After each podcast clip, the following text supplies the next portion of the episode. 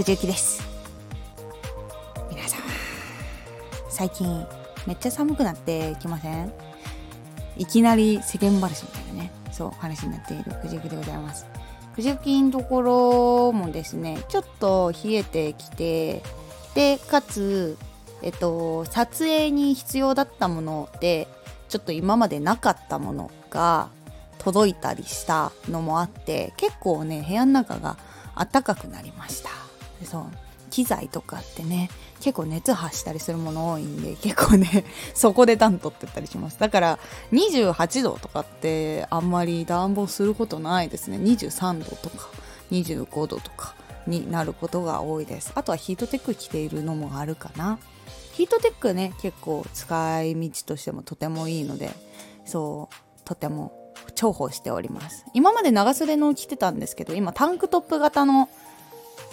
ヒートテックを結構着ております。そうするとですね、脱ぎ着とかが楽だったりとか、体温調整するのが比較的楽なので、半袖タイプとかだったら皆さんも結構やりやすいのではないかなと思います。結構今ねタンクトップ、半袖、長袖といろんな形があるので、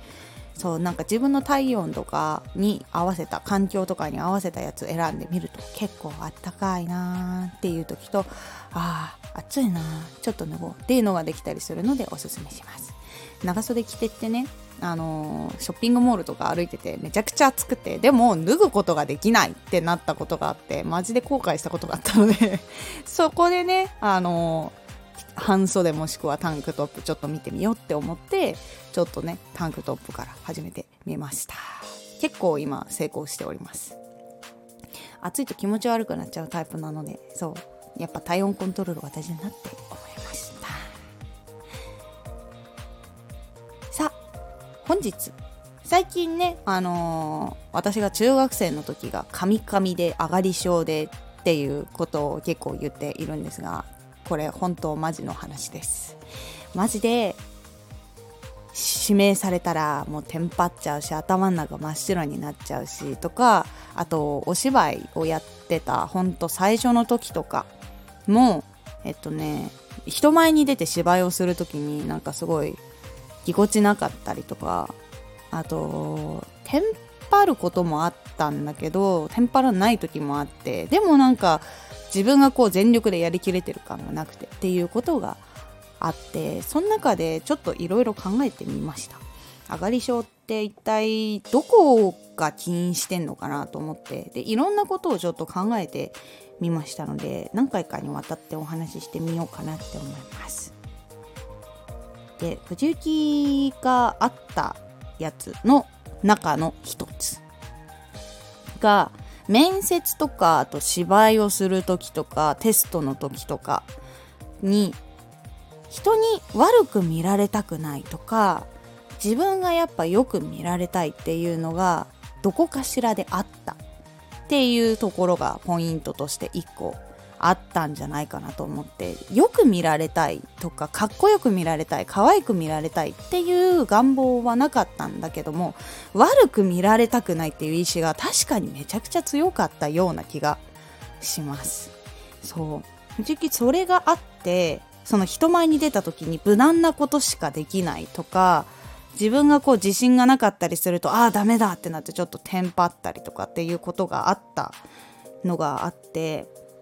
でこれ克服することができました。考え方っていうか体験したっていうところに近いんですけど、このポイントが一つは、人にもうどう見られてもいいやと開き直る。で自分がやってることは人を不快にすることは基本的にしていないし、芝居をするっていう表現をしているだけであったりとか、あとは提案で喋っていたりとかするから、基本的に相手のねことを傷つけるようなこととかは言わないし、だから開き直る。で今の状況から何をしてもどうせすぐに大きく変わることはできないから、そうもちろん思いついたこととか、あこれやったらいいかなっていうことはやったりするんだけど、自分に他の人って興味がない。その審査員の人とか以外に見ている人がたくさんいる時も、その人は自分に興味がないし、コンプレックス、自分の悪いところも知らない、自分が気にしていることも知らないし、今までの自分を見ていたわけでもないから、何も知らない人だからこそ今のありのままの自分をそのままぶつけるっていうことがいいんじゃないかっていうふうに思えるようになったのがありました。で、それをね、思えるようになったのが、芝居をこうやったりとか、あとは面接でこう喋ったりとかっていうことで、その裏側とかを考えるようになったんですよ。面接官の人たちって自分以外にも何人も大体見てる。大体学校の教室とかだったら30人とか、一番少なくても30人とか見てたりするから、一人一人に必ずしも注目がいっているとは限らない。そうとか、あとはその企業の人とかも何百人とか見てたりすることもあったりするから、必ずしもその中であこいつはみたいな感じで見てるってことはそうそうない。そうだからこそ、その今までの自分の悪いところ、この悪いところのこれが出たらアウトだみたいな感じに思わない方がいいっていうことがあったりします。そう、何も知らないからこそ今の自分、今ここにいる自分をそのままお伝えするのが一番いいんじゃないかなと藤幸は思いました。あがり症の一つの改善点、私の中での一つの改善点はこれでした。そう、相手によく見られたい、もしくは悪く見られたくないっていう意思。そう、これがありすぎると結構悪い方向に行きやすいです。藤幸がさっき言ったと思うんですけど、無難なことしかできないとか、感情解放ができないとか、やりきれないっていうことに結構つながったりするので、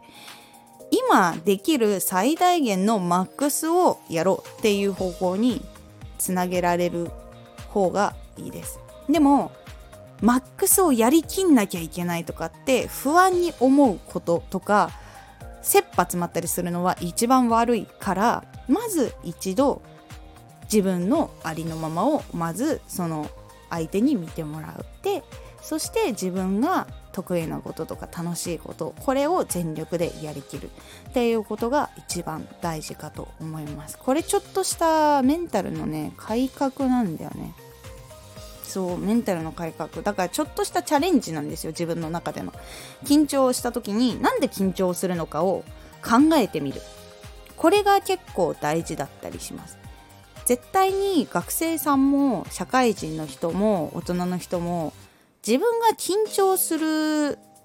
理由って多分思い出したりしてみると分かることが多いんですよ。それに向き合ってみるっていうのが結構大事だったりします。向き合ってすぐに改善する場合もあるし、向き合って経験重ねて改善するっていうこともあるので、まず第一に、